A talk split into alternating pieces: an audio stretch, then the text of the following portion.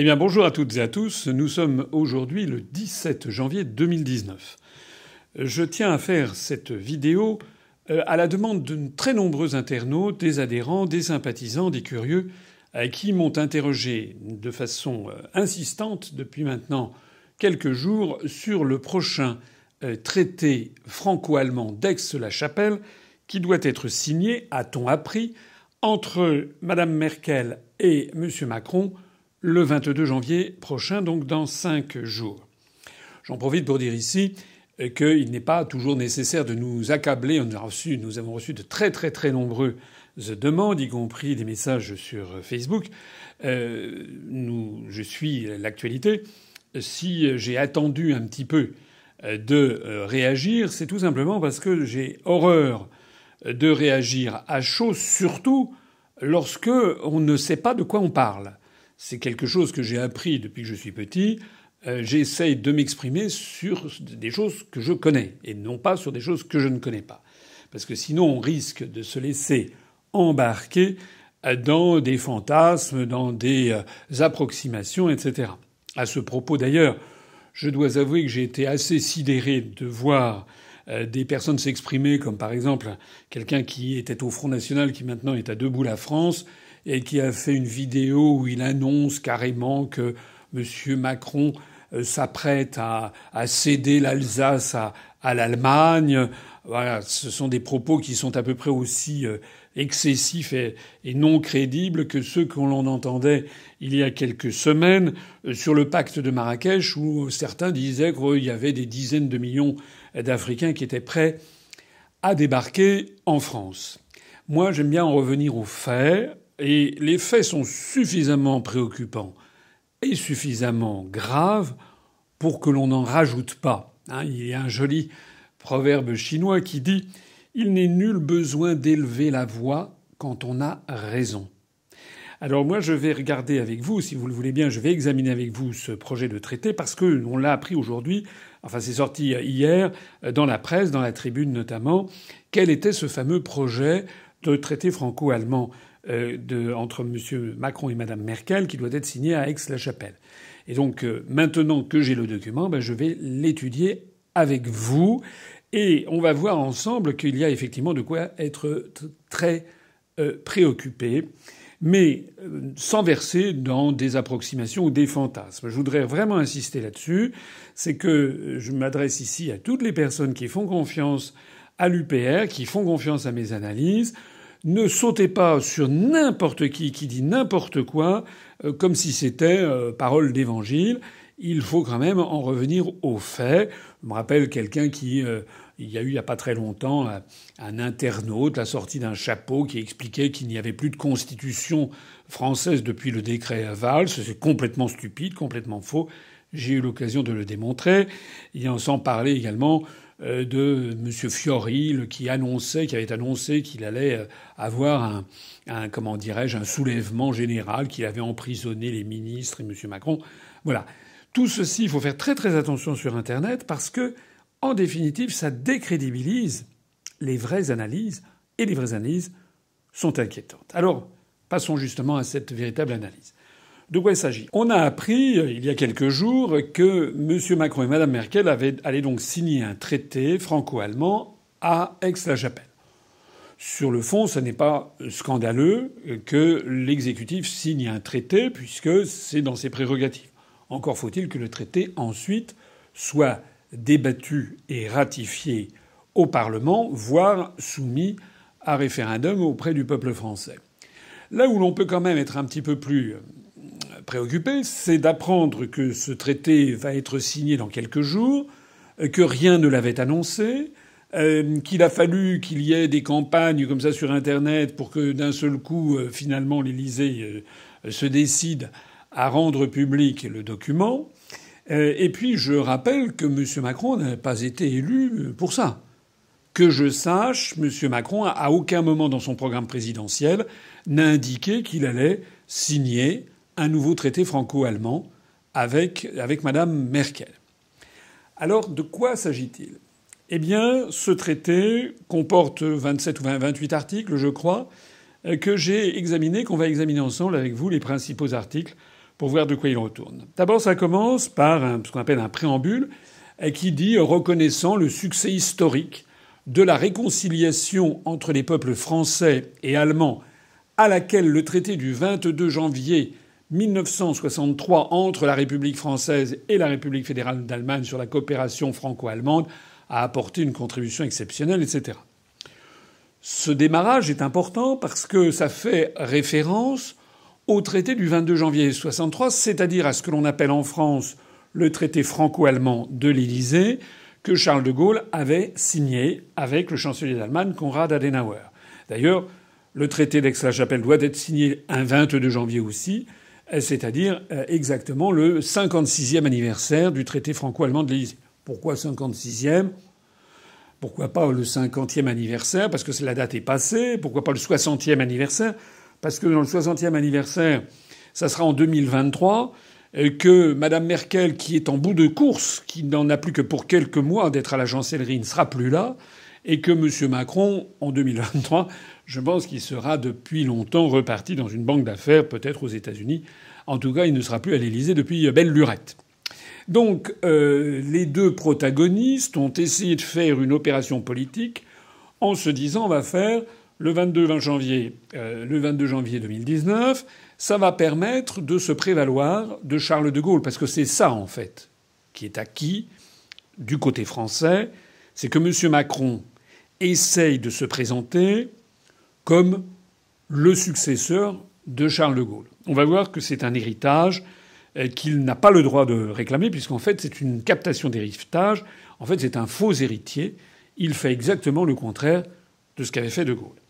Alors si l'on continue dans le préambule, il est écrit plus loin attachés à, approfondir leur coopération en matière de politique européenne afin de favoriser l'unité, l'efficacité et la cohésion de l'Europe, tout en maintenant cette coopération ouverte à tous les États membres de l'Union européenne.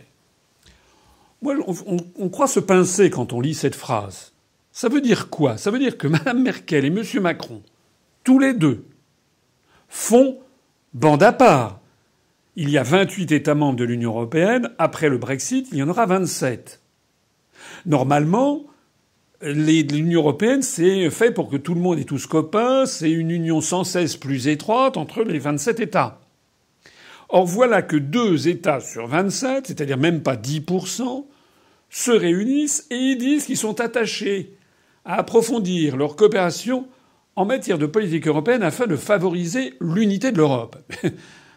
on, dirait vraiment une macronerie habituelle. C'est-à-dire, il fait c'est l'inverse de ce qu'il fait. Ce traité est justement ne favorise pas l'unité et la cohésion de l'Europe, il favorise au contraire la désunion et l'incohérence de l'Europe. Puisque voilà deux États qui conviennent de faire des choses à l'écart des 25 autres. Et ils ajoutent, tout en maintenant cette coopération ouverte à tous les États membres. C'est-à-dire que si les autres veulent, éventuellement, on les acceptera on commence à voir apparaître d'emblée dans ce traité l'idée qu'il y a en fait deux États qui sont des super serviettes, si l'on peut dire, par rapport aux torchons que seraient les autres membres de l'Union européenne. Euh, plus loin, il est question de vœux pieux attachés à œuvrer en vue d'une convergence sociale et économique ascendante. Ça veut dire on va lutter contre l'alignement, euh, le nivellement des prestations sociales ou des salaires par le bas. Donc ils sont attachés à œuvrer en vue d'une convergence ascendante, mais en pratique c'est faux. Tout le monde sait bien que quand on met en concurrence des États ou des sociétés en général, quand on fait un appel d'offres, celui qui le remporte, c'est celui qui est le moins disant. C'est pareil pour les États. Actuellement, il y a et c'est d'ailleurs l'un des problèmes essentiels auxquels Macron est confronté, c'est l'appauvrissement de la classe la classe moyenne française, et, le, fait que les, plus, les plus pauvres des Français versent dans l'indigence ou dans la misère. Tout ça parce qu'en fait, nous sommes entraînés par la construction européenne et par ailleurs par la libre circulation des mouvements de capitaux à aligner progressivement les conditions de salaire et de charges sociales. Nous sommes quasiment obligés de les aligner sur les pays les moins chers de l'Union européenne, voire sur les pays les moins chers du monde, comme la Chine ou le Bangladesh. Donc il s'agit en fait d'une inversion de la présentation qui est euh, typiquement la pensée euh, macronienne, c'est-à-dire de dire exactement le contraire de la réalité. Ça s'appelle en fait un bonimenteur ou un menteur. Et puis, euh, dans toujours dans, ce, dans cette présentation, il est question de réaffirmer l'engagement de l'Union européenne en faveur d'un marché mondial ouvert, équitable et fondé sur des règles, etc., etc. Je trouve ça assez incroyable, là aussi, puisque, en vertu de quoi deux États se permettent de réaffirmer l'engagement de l'Union européenne en faveur d'un marché mondial ouvert. Il y a un traité qui est le traité de Lisbonne, qui est le dernier traité en date. Vous savez que tous les traités européens sont comme des poupées gigognes qui reprennent le précédent. Pourquoi est-ce que l'Allemagne et la France éprouvent-elles le besoin de réaffirmer l'engagement de l'Union européenne, donc de parler au nom des 25 autres, qui doivent être furieux d'ailleurs, euh, que euh, c'est un marché mondial ouvert?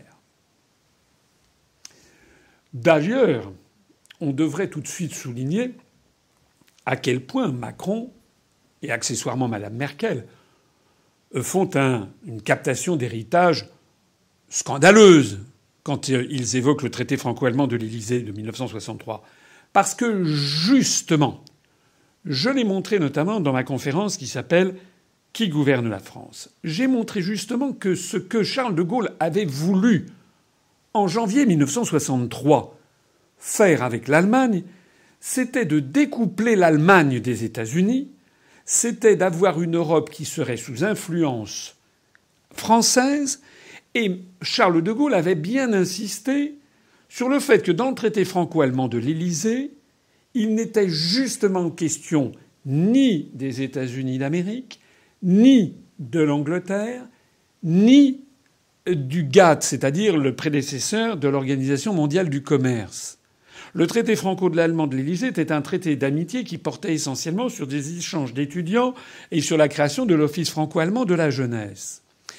En réalité, ce sont les Allemands qui, lors de la ratification par l'Allemagne de ce traité, en juin 1963, avaient ajouté un protocole interprétatif dans lequel ils avaient réintroduit tout ce que Charles de Gaulle avait voulu écarter, notamment sur cette affaire de marché mondial ouvert. Donc en réalité, M. Macron poignarde dans le dos le souvenir de Charles de Gaulle qui, justement, avait écarté cette idée de marché mondial. Alors après ces déclarations d'intention, on entre dans le vif du sujet avec la déclinaison des articles de ce traité. Elle commence par un chapitre qui est chapitre premier, Affaires européennes. Article premier du chapitre premier, les deux États approfondissent leur coopération en matière de politique européenne, ils agissent en faveur d'une politique étrangère et de sécurité commune efficace et forte. Donc là aussi, il parle à la place des 25 autres qui ne sont pas présents. Et ils renforcent et approfondissent l'union économique et monétaire. Qu'est-ce que ça veut dire Dans un traité, ils approfondissent l'union économique et monétaire. Approfondir, ça ne veut rien dire. Ça n'est pas un engagement concret, ça n'est pas un engagement normatif. Donc qu'est-ce que l'ont les spécialistes qui suivent les relations franco-allemandes, les spécialistes de la diplomatie, pour eux, ils comprennent tout de suite ce que ça veut dire. Ils approfondissent l'union économique et monétaire, ça veut dire très exactement ceci. Ça veut dire que M. Macron a demandé à Mme Merkel de prendre un engagement très précis, notamment sur le principe de mutualisation des dettes au sein de la zone euro. C'est ça que ça veut dire. Ça veut dire que, en fait, l'Allemagne se porterait garante des dettes de tous les pays de la zone euro. Ça, alors là, pour le coup, ça serait une vraie solidarité européenne au sein de la zone euro. Et s'il n'y a justement pas marqué l'Allemagne, enfin, les relations franco-allemandes, la France et l'Allemagne s'engagent au principe de mutualisation des dettes au sein de la zone euro, c'est justement que Mme Merkel a dit gentiment mais fermement à M. Macron d'aller se faire cuire un œuf. Et que, en termes diplomatiques, pour enrober les choses de façon sympathique, on a mis ils approfondissent l'union économique et monétaire. Mais approfondir l'union économique et monétaire, en fait, c'est fondé sur une ambiguïté. Les Français pourront dire vous voyez, les Allemands ont mis un, pas en avant sur l'idée de mutualiser les dettes. Et en Allemagne, on ne dira pas du tout. Approfondir l'union économique et monétaire, ça veut dire que la France s'engage à lutter contre les déficits et à adopter la politique de rigueur que nous imposons, nous, l'Allemagne, depuis la signature du traité de Maastricht depuis 1992 et a fortiori depuis la création de l'euro. Donc en fait, l'Allemagne ne prend strictement aucun engagement dans cette affaire. D'ailleurs, il est marqué un petit peu plus loin qu'il s'efforce de mener à bien l'achèvement du marché unique, s'emploie à bâtir une union compétitive, reposant sur une base industrielle forte. Il y a de quoi éclater de rire, parce que c'est vrai que l'Allemagne, la base industrielle de l'Allemagne se renforce du fait des excédents commerciaux et du fait des excédents commerciaux qui bénéficient à l'industrie allemande parce que l'euro est trop faible par rapport à la compétitivité de l'industrie allemande. En revanche, j'ai eu l'occasion mille fois de le dire, Vincent Brousseau, Charles-Henri Gallois avec moi, et beaucoup d'autres économistes, l'industrie française est en train d'être détruite parce que l'euro est trop cher par rapport à la compétitivité de l'économie française. Et il, est marqué dans ce chapitre premier, dans cet article premier, qu'il promeuve la convergence économique, fiscale et sociale. C'est en fait un gain pour l'Allemagne qui intègre la convergence économique, fiscale et sociale. Fiscale, ça veut dire par exemple un sujet que les Gilets jaunes connaissent bien, la suppression de l'impôt de solidarité sur la fortune. Ça veut dire également la baisse de l'impôt sur les sociétés, tout ce qui est demandé par la Commission européenne, avec le plein et entier soutien de l'Allemagne. Convergence sociale, ça veut dire également la démolition du droit du travail. Donc, on a dès cet article premier apparaît le fait que la France n'obtient rien de l'Allemagne, que l'Allemagne, de façon implicite, impose sa vision des choses. Et puis, il apparaît aussi quelque chose qui est déjà apparu dans le préambule, sur lequel je reviens. Pourquoi est-ce que la France devrait décider avec l'Allemagne euh, de converger euh, avec ce que dit l'Allemagne plutôt que de signer un traité de cette nature avec l'Italie, ou avec l'Espagne, ou avec le Portugal, ou avec la Pologne? Pourquoi? Pourquoi la France fait-elle un bras d'honneur aux pays du Sud dont elle est beaucoup plus proche, notamment dans les intérêts, notamment dans la problématique en matière de compétitivité, notamment parce que ce sont culturellement des sœurs latines, je pense en particulier à l'Italie, avec lesquels nous sommes beaucoup plus proches du point de vue économique, social, culturel et civilisationnel. Pourquoi M. Macron fait-il le choix exclusif de se coller à l'Allemagne et de ne pas rechercher, d'avoir, ne pas avoir signé un traité avec les pays du sud de l'Europe dont nous sommes beaucoup plus proches? Je le dis d'autant plus que beaucoup d'économistes, quand ils anticipent l'explosion de l'euro, un certain nombre d'entre eux ont dit peut-être, peut-être un euro des pays du Sud englobant le Portugal, l'Espagne, la France et l'Italie pourrait être un peu plus viable. En réalité, ce qui ne marche pas, c'est le couple franco-allemand en matière monétaire. Voilà. Monsieur Macron s'assoit sur la réalité. Après le chapitre premier, il y a un chapitre 2.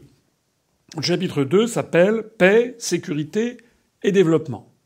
Et dans ce chapitre 2, il y a un article 2 qui est ainsi formulé, les deux États approfondissent, décidément il est bien question d'approfondir, approfondissent leur coopération en matière de politique étrangère, de défense, de sécurité extérieure et intérieure.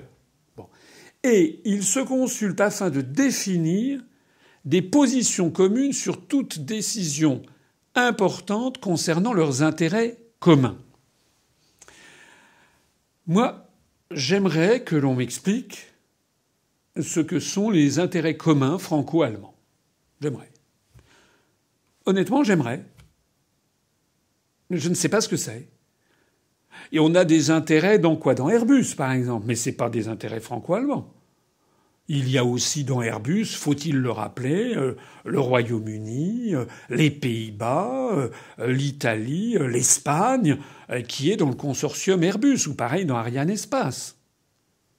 Moi, je sais, pour avoir accompagné jadis Jacques Chirac en Chine lorsqu'il avait été reçu par le président chinois Chiang Zemin, je me rappelle comment le président de la République française avait essayé de vendre à la Chine le TGV euh, de Alstom aux Chinois et comment le président chinois avait dit oui mais vous m'embarrassez beaucoup parce que euh, Monsieur Schröder, Gerhard Schröder, le chancelier allemand, est venu il y a trois semaines pour me dire de ne surtout pas acheter le TGV français de chez Alstom, mais d'acheter l'ICE de chez Siemens.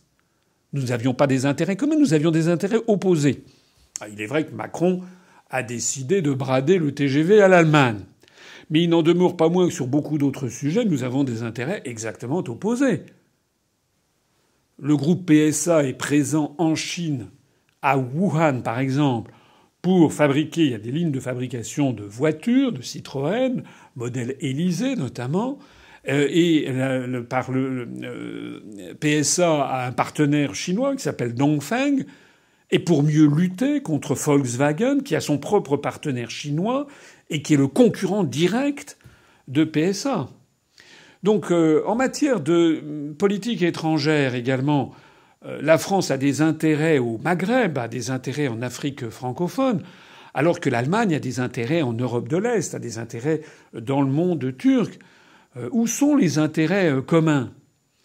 Honnêtement, euh, je ne dis pas qu'il n'y a jamais d'intérêt commun entre la France et l'Allemagne, mais dans la formulation de cet article, on a l'impression que ce serait une évidence. Non, je pense que nous avons au moins autant, sinon davantage d'intérêts communs, par exemple, avec l'Italie, avec euh, l'Espagne, avec le Portugal, par exemple, dans nos liens avec les pays du sud de la Méditerranée. On continue. Après l'article 3, il y a l'article 4 l'article 4 euh, qui euh, précise, qui, comment dirais-je, entre dans le détail des questions militaires. En particulier, il, des questions de sécurité. L'article 4 précise que les deux États sont convaincus du caractère indissociable de leurs intérêts de sécurité et qui font converger de plus en plus leurs objectifs et politiques de sécurité et de défense.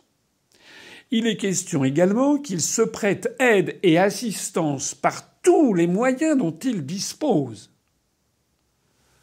Par tous les moyens dont ils disposent, y compris la force armée, en cas d'agression armée contre leur territoire. Je ne sais pas si vous vous rendez compte de ce que ça signifie. En cas d'agression armée contre leur territoire, ça veut dire que s'il y avait une agression, par exemple, euh, de la Pologne, ou de la Russie, ou de la Turquie, ou de Dieu sait qui, contre l'Allemagne, la France devrait prêter aide et assistance par tous les moyens dont elle dispose à l'Allemagne, donc, y compris la force armée, donc, si les mots ont un sens, donc la force nucléaire. Ça veut dire que, mine de rien, dans ce traité euh, que les Français découvrent euh, comme ça en catimini euh, cinq jours avant qu'il soit signé, M. Macron, au détour d'une phrase, prend un engagement qui consiste à dire ben, éventuellement, on vous prêtera l'arme nucléaire pour vous défendre. Ça veut dire que si la Russie envahissait l'Allemagne, les Français pourrait éventuellement attaquer la Russie avec une arme nucléaire En tout cas, la formulation de cet article 4 ne l'exclut pas. Ça veut dire au passage que si on faisait ça, l'Allemagne et la France seraient vitrifiées dans les dix minutes par les forces nucléaires russes. Est-ce que les Français sont vraiment prêts, décidés, à, partager leur armement nucléaire avec l'Allemagne pour mourir pour les Allemands? C'est en tout cas une question que M. Macron n'est pas légitime pour trancher de lui-même, d'autant plus qu'il n'a jamais parlé de ça pendant la campagne présidentielle, dont je rappelle qu'il a eu à peine 17% des inscrits au premier tour. Donc normalement, ça devrait faire l'objet d'un grave et grand débat national. Je précise également que dans cet article 4, il est question d'investir conjointement pour combler ces lacunes capacitaires, renforçant ainsi l'Union européenne et l'Alliance nord-atlantique. Qu'est-ce que ça veut dire? Ça veut dire qu'en fait, cette coopération militaire s'inscrit dans le droit fil de l'Alliance nord-atlantique, c'est-à-dire de l'OTAN. C'est une nouvelle trahison fondamentale de la pensée de Charles de Gaulle et de la pensée qui avait animé le traité franco-allemand de l'Élysée du 22 janvier 1963, dont Macron, tel un escroc intellectuel, se prévaut, puisque justement, de même que Charles de Gaulle n'avait pas mentionné ni les États-Unis, ni le Royaume-Uni, ni le GATT, l'accord général sur les tarifs et le commerce, Charles de Gaulle avait bien pris soin de refuser la mention de l'OTAN, puisque justement la pensée gaulienne consistait à vouloir séparer l'Allemagne de la tutelle américaine. Je renvoie encore une fois à ma conférence Qui gouverne la France, qui est assez longue, mais que vous trouverez sur Internet si vous voulez approfondir la question, à bien comprendre le sujet. Donc en fait, il s'agit d'une nouvelle trahison du traité de l'Élysée, trahison qui d'ailleurs avait été opérée en juin 1963, comme je le disais tout à l'heure, lorsque les députés du Bundestag avaient précisément ajouté un protocole interprétatif dans lequel ils mentionnaient que l'Allemagne voulait travailler dans le cadre du traité de l'Atlantique Nord avec les États-Unis d'Amérique, etc., etc. Je vous renvoie à mes conférences et notamment je souligne cette confidence que Charles de Gaulle avait faite à Alain Perfit en 1963, justement après cette affaire. De Gaulle avait dit à Perfit Les Allemands avaient été mon grand espoir, ils sont mon grand désappointement. De Gaulle avait compris que sa stratégie qui consistait à faire cause commune avec l'Allemagne pour mieux se distendre des États-Unis était vouée à l'échec puisque les Allemands avaient voulu réintroduire l'OTAN. Ben là, on peut être certain que c'est la même chose. On peut être certain que c'est Madame Merkel qui a réintroduit cette idée d'alliance nord-atlantique. Je rappelle, je l'ai déjà dit, notamment dans cette conférence, que en 2004, sauf erreur de ma part, Gerhard Schröder, le chancelier d'Allemagne, avait signé avec le président américain George W. Bush une alliance germano-américaine pour le XXIe siècle, das Deutsch-Amerikanische Bündnis für das 21. Jahrhundert, c'est comme ça qu'on dit en allemand, et que Mme Merkel, deux ans après, était venue confirmer son accord. C'est-à-dire que pour l'Allemagne, l'alliance avec la France est une alliance de seconde zone. À l'évidence, Macron n'a toujours pas compris. Macron croit que dans ce qu'on appelle le couple franco-allemand, ce couple franco-allemand n'existe pas, puisque pour l'Allemagne, il y a un couple germano-américain qui passe avant toute autre chose. J'ai déjà eu l'occasion d'expliquer pourquoi. Parce que les Américains sont des anglo-saxons. Anglo-saxons, ça veut dire anglo-saxon. Saxon, ça veut bien dire ce que ça veut dire. Ça veut donc dire des liens avec l'Allemagne. J'ai déjà expliqué de nombreuses fois que il y a eu tout un flux d'émigration allemande aux États-Unis, notamment au XIXe siècle, que quelqu'un comme Boeing, comme Arlene Dietrich, comme Donald Rumsfeld, comme Henry Kissinger sont des Américains d'ascendance allemande. J'ai déjà expliqué qu'il y a, notamment dans les États du Nord, euh, du nord-centre des États-Unis, comme euh, le Wisconsin, le Minnesota, le Montana, euh, des, des fortes communautés d'origine allemande, parfois la moitié de la population. La ville principale, la capitale de l'État du Dakota du Nord s'appelle Bismarck. Il y a donc des liens très étroits entre les Américains et les Allemands, euh, ce que Macron, semble-t-il, ne comprend toujours pas. J'ajoute aussi d'ailleurs, ne l'oublions pas, et qu'il y a aussi des forces militaires américaines qui sont présentes sur le sol allemand encore aujourd'hui, et que donc l'Allemagne est un pays sous liberté euh, surveillée. Voilà. En attendant, M. Macron trahit l'esprit du traité franco-allemand de l'Élysée dont il ose se prévaloir. Mais ce que je ne vois pas là-dedans, c'est qu'est-ce qu'apporte l'Allemagne en échange de cet engagement, ou peut-être, si l'on comprend bien l'article 4, la France apporterait son parapluie militaire français, notamment son parapluie nucléaire. Qu'apporte l'Allemagne à cet engagement? Moi, je ne vois rien. Alors on poursuit. Il y a un troisième alinéa dans cet article 4 qui précise que les deux États s'engagent à renforcer encore la coopération entre leurs forces armées en vue d'instaurer une culture commune et d'opérer des déploiements conjoints. Ils intensifient l'élaboration de programmes de défense communs. Ils entendent favoriser la compétitivité et la consolidation de la base industrielle et technologique de défense européenne. Ils sont en faveur de la coopération la plus étroite possible entre leurs industries de défense sur la base de leur confiance mutuelle. Qu'est-ce que ça veut dire? Ça veut dire, si l'on comprend bien les mots, que la France s'apprête à apporter dans la corbeille de la mariée, eh bien, euh, euh, sa, base industrielle et technologique. Dieu sait si en France nous avons des industries de défense qui sont ou qui étaient, mais qui sont encore largement à la pointe. On a des grandes industries comme Thales, bien entendu, ou comme euh, Dassault, qui sont parmi les meilleures au monde. Qu'apporte l'Allemagne? Et surtout, ce qui est extrêmement grave en la matière, c'est l'idée d'une coopération la plus étroite possible entre leurs industries de défense sur la base de leur confiance mutuelle. Je suis désolé de mettre les pieds dans le plat.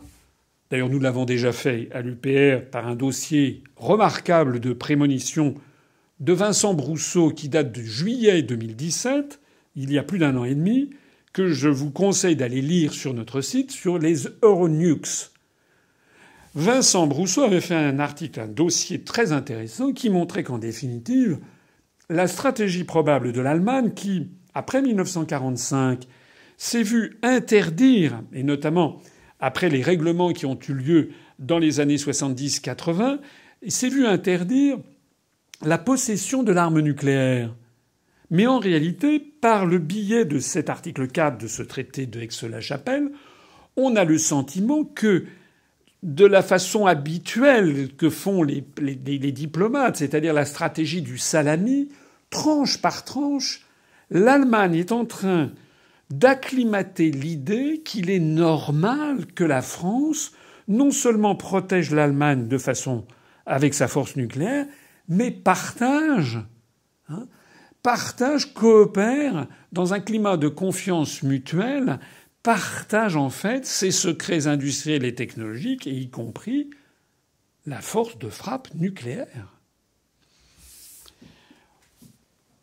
En définitive, les éléments se mettent en place pour que la France apporte gratis son armement nucléaire à l'Allemagne. Mais qu'est-ce qu'apporte l'Allemagne? On a vu tout à l'heure que l'Allemagne avait refusé de mettre le coût de la mutualisation des dettes. Qu'apporte l'Allemagne face à ces dons que M. Macron, je ne sais pas s'il est conscient de ce qu'il fait, J'espère qu'il est inconscient. S'il est conscient, c'est de la haute trahison. Mais s'il est inconscient, c'est à peu près aussi grave. Il est absolument inimaginable qu'un traité ne mentionne pas qu'il y a une force de frappe française, le domaine réservé de la souveraineté nationale, qui n'est utilisé que pour assurer la souveraineté et l'indépendance nationale de la France. Et que ceci ne saurait se partager. Ou alors, il faudrait au minimum un référendum auprès des Français. Et il faudrait au minimum qu'un cadeau aussi extravagant s'accompagne du fait que les Allemands se sentent complètement solidaires de la France dans tous les domaines, à commencer par l'endettement, à commencer aussi par la gestion euh, plus, euh, comment dirais-je, compréhensive du taux de change de l'euro. Cet article 4 précise également une approche commune en matière d'exportation d'armements. On est ravi d'apprendre que la France va donc essayer d'exporter ses armements avec l'Allemagne. Et puis il est question également que les deux États créent un Conseil franco-allemand de défense et de sécurité. Ça veut donc dire que désormais il n'y aura plus de possibilité d'avoir une réflexion militaire française qui ne soit que française. Ça veut dire qu'on va demander aux Allemands de mettre leur nez dans nos affaires. Alors nous, on peut dire oui, mais vous, vous mettrez le nez dans les leurs. Oui, mais d'abord, malheureusement, les Français, c'est toujours un petit peu le coq gaulois qui est superficiel. On peut faire confiance aux, Allemands, en revanche, pour eux entrer dans le détail. Et puis, euh, qui nous assure que les Allemands, qui ont signé un accord de partenariat stratégique et militaire avec les États-Unis, ne, ne divulgueront pas aux États-Unis, aux Américains, tout ce qu'ils apprennent sur la stratégie française. On est en plein délire. Après l'article 4 vient l'article 5.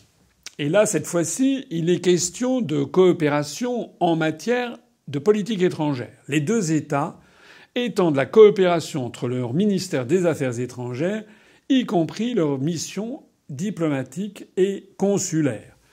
Ça veut dire en particulier que l'on va avoir dans des ambassades, c'est même précisé, la représentation euh, aux Nations Unies, etc., euh, à l'organisation du traité de l'Atlantique Nord, on va pouvoir avoir des diplomates allemands qui seront là et qui parleront éventuellement au nom de la France au Conseil de sécurité.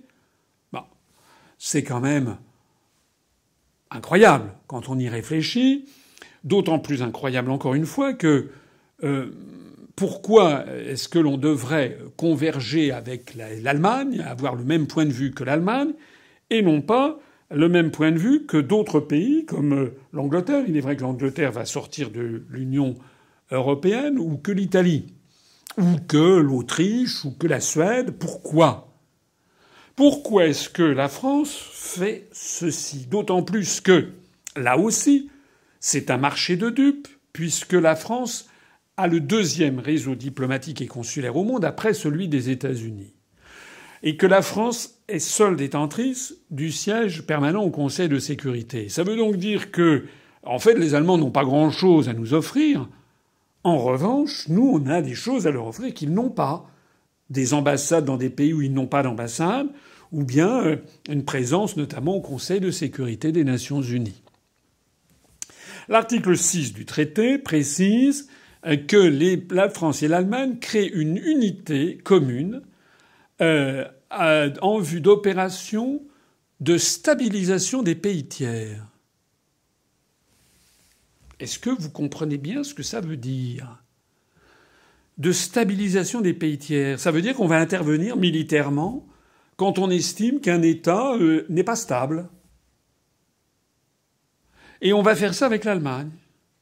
Donc, euh, ça veut dire que, en matière euh, de cette unité qui interviendra euh, pour stabiliser des pays étrangers, eh bien, l'Allemagne pourra nous demander, par exemple, d'intervenir en Ukraine, et en vertu des articles précédents, nous serons amenés éventuellement à mettre en jeu notre arsenal nucléaire pour protéger l'Allemagne. Et certains diront oui, mais la France pourra refuser. Mais comme on voit dans ce traité, on va le voir tout le reste d'ailleurs de l'examen, qu'en fait M. Macron a tout cédé et que Mme Merkel n'a absolument rien cédé, on peut estimer que dans cette unité destinée à stabiliser les pays étrangers, on peut estimer que, euh, en fait, Madame, si Mme Merkel ou son successeur demande quelque chose, eh bien la France obtempérera. J'ajoute d'ailleurs au passage que même s'il est question dans ce traité que les deux pays euh, sont en faveur de la charte des Nations Unies et du droit international, c'est quand même extrêmement inquiétant de créer une unité en vue d'opérations de stabilisation des pays tiers. Parce que de deux choses l'une, soit ça se passe sous l'égide des Nations Unies du traité de l'Organisation des Nations Unies, notamment de casque blanc, à ce moment-là, il n'y a pas de raison de faire une alliance particulière avec l'Allemagne. À ce moment-là, la France sera placée sous un commandement onusien et l'Allemagne pourra éventuellement mettre aussi des soldats. Donc cette, phrase ne sert à rien. Soit cette phrase vise à intervenir militairement France et Allemagne en se passant du vote au Conseil de sécurité de l'Organisation des Nations Unies, auquel cas il viole le droit international. Dans tous les cas, cette phrase sent extrêmement mauvais. Et puis après ça, il y a l'article 7 qui concerne la, politique étrangère. L'article 7 est ainsi rédigé. Les deux États s'engagent à établir un partenariat de plus en plus étroit entre l'Europe et l'Afrique. Alors déjà, il parle au nom de l'Europe. Il parle donc au nom des 25 autres États membres de l'Union européenne qui vont découvrir, comme nous le découvrons nous-mêmes, ce traité, et qui seront évidemment extrêmement mécontents du procédé. Mais surtout, ce que je note, c'est que les deux États s'engagent à établir un partenariat entre l'Europe et l'Afrique. Mais qui apporte quelque chose dans la corbeille de la mariée? C'est la France, qui a une grande influence en Afrique, au Moyen, euh, en Afrique euh, du Maghreb, un petit peu au Moyen-Orient aussi, mais en Afrique stricto sensu, au Maghreb, et évidemment dans toute l'Afrique francophone, où la langue française se développe beaucoup. Qu'est-ce qu'apporte l'Allemagne? Rien. Zéro. L'Allemagne, après le congrès de Berlin, en 1883, je crois, avait obtenu quelques maigres colonies, qui étaient le Togo, une partie du Cameroun, et puis euh, une partie de Tanganyika sur la côte est et en Afrique australe, ce qu'on appelait le sud-ouest africain, qui est aujourd'hui la Namibie. Mais je rappelle que ça n'a pas duré longtemps, puisqu'en 1918, l'Allemagne a perdu toutes ses colonies. Et donc, le Togo a été donné à la France. Le Cameroun a été partagé entre la France et, l'Angleterre. le sud-ouest africain a été rattaché à l'Afrique du Sud sous domination anglaise. Et le Tanganyika également. Donc la France apporte sur un plateau son influence en Afrique. Et qu'est-ce qu'apporte l'Allemagne? Rien. Pourtant, il était quand même. Euh, L'Allemagne a une influence, par exemple, en Europe de l'Est. L'Allemagne a une influence en Turquie. L'Allemagne a une influence dans le monde turcophone. On aurait pu concevoir que les deux États s'engageaient à un partenariat de plus en plus étroit avec également non seulement avec l'Afrique, mais avec la Turquie et le monde turcophone, où là c'est l'Allemagne qui aurait apporté son influence. Que nenni En fait, les Allemands n'apportent rien. Et la France apporte tout. Il y a un article 8, l'article 8 qui précise que dans le cadre de la Charte des Nations Unies, les deux États coordonnent étroitement, coordonnent étroitement leur position dans le cadre d'un effort plus large de concertation entre les États membres de l'Union européenne siégeant au Conseil de sécurité des Nations unies. Bon. À la limite, ça mange pas trop de pain puisque ça figurait déjà dans le traité de Maastricht, où il était bien précisé que les États membres de l'Union européenne, qui étaient membres par ailleurs du Conseil, membres permanents du Conseil de sécurité, ce qui, ce qui visait en fait le Royaume-Uni et la France, devaient s'abstenir d'avoir des positions différentes des autres pays membres de l'Union européenne. Disons que là, ça renforce, ça renforce l'engagement de la France vis-à-vis de l'Allemagne. Euh, il s'agit de défendre les positions et les intérêts de l'Union européenne. Je poserai la même question ici que je le posais tout à l'heure sur les intérêts franco-allemands. C'est quoi les intérêts de l'Union européenne? Rappelez-vous en 2003. Rappelez-vous en 2003 lorsque les États-Unis ont voulu faire la guerre en Irak pour démolir le régime de Saddam Hussein. Rappelez-vous que la France, à l'époque, par la bouche de Dominique de Villepin, s'est opposée à la volonté américaine qui prétendait que Saddam Hussein avait des armes de destruction massive. En revanche, la quasi-totalité des autres pays de l'Union européenne se sont rangés derrière les États-Unis. Parce que les pays de l'Est qui n'ont pas d'influence dans cette zone pensaient que se rangeant derrière les États-Unis, ils acquerraient une influence au Moyen-Orient et notamment en Irak, dans l'ancienne Mésopotamie, alors que la France, elle, avait tout à perdre, ce qui d'ailleurs a été le cas la France avait tout à perdre d'être chassée d'un pays comme l'Irak, où elle avait depuis les années 30, et notamment la Compagnie française des pétroles, avait des intérêts importants, qu'elle a d'ailleurs perdus. Donc la France s'était refusée à cette mascarade que fut la guerre lancée par les États-Unis contre l'Irak au motif d'armes de, destruction massive. Je dis mascarade parce que le secrétaire d'État, Colin Powell, le secrétaire d'État américain en personne, six mois après, a reconnu ce que la France avait dit, c'est-à-dire que Saddam Hussein, en réalité, ne détenait aucune arme de destruction massive. Mais le mal a été fait, Et la mascarade a été saumâtre, elle a même été extraordinairement criminelle, puisqu'on estime à au moins 1 million ou 1 million 200 000 le nombre de morts civiles, avec notamment des centaines de milliers d'enfants et de femmes morts à cause de cette guerre qui a été faite de façon illégale. Où sont les intérêts de l'Union européenne? Et d'ailleurs, qu'est-ce que c'est que cette façon de raisonner les intérêts de l'Union européenne? La France, vous savez quelle est ma position, quelle est notre position à l'UPR. La France, au troisième millénaire, doit être porteuse de paix mondiale.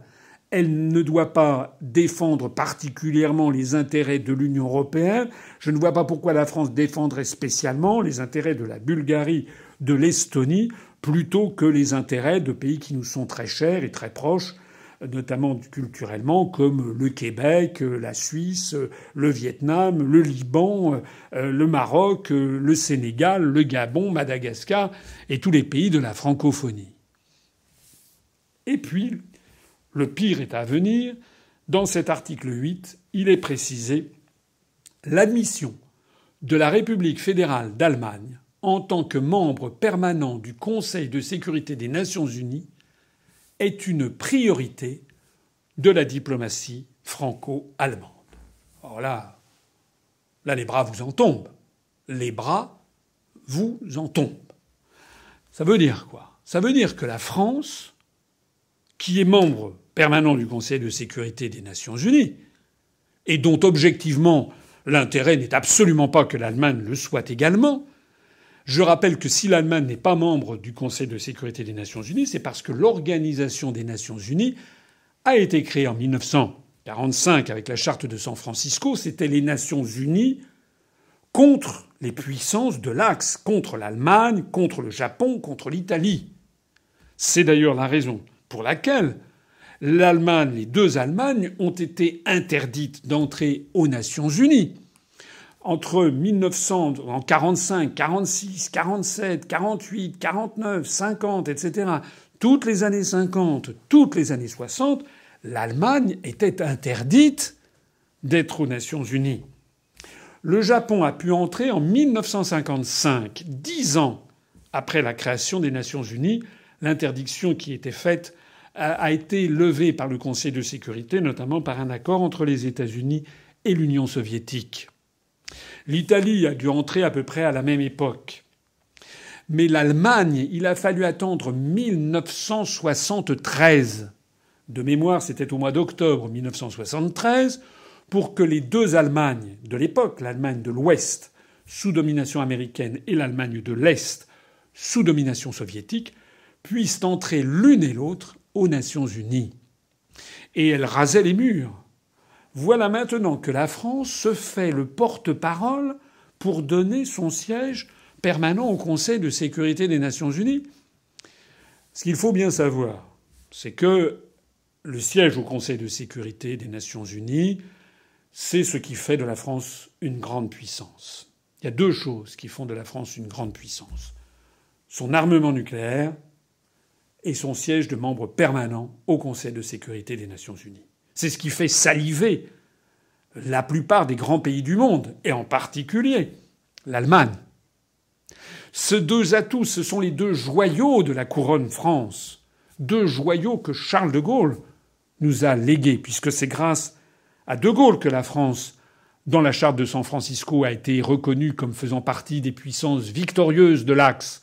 C'est grâce à de Gaulle que nous avons le siège permanent, et c'est grâce à De Gaulle que nous avons la force de frappe, même si elle avait été lancée, les études et les premiers travaux avaient été lancés sous la quatrième République, c'est quand même De Gaulle qui l'a poussé en avant jusqu'à avoir une bombe thermonucléaire et à faire donc de la France l'un des pays très rares à disposer de cette force de frappe nucléaire, ce qui fait de la France une grande puissance. Les Allemands, effectivement, sont privés des deux.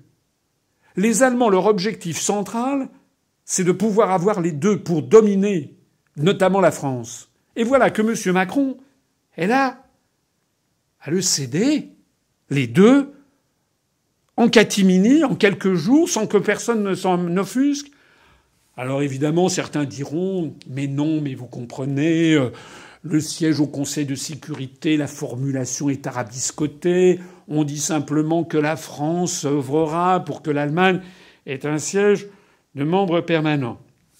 Et je connais suffisamment la musique de nos diplomates français pour savoir qu'il y a une énorme hypocrisie derrière, puisque ce que disent les diplomates, j'en ai entendu plus d'un, me dire mais non, mais tout ça c'est en fait pour enfumer les Allemands, c'est parce que de toute façon, pour que l'Allemagne ait un siège permanent au Conseil de sécurité, il faudrait modifier la charte des Nations Unies, ça c'est tout à fait exact. Il faut donc modifier ce traité, le traité de la charte des Nations Unies. Donc c'est un, ça veut dire qu'il y a au moins les deux tiers des États qui doivent, il faut d'abord, obtenir le feu vert du Conseil de sécurité des Nations Unies.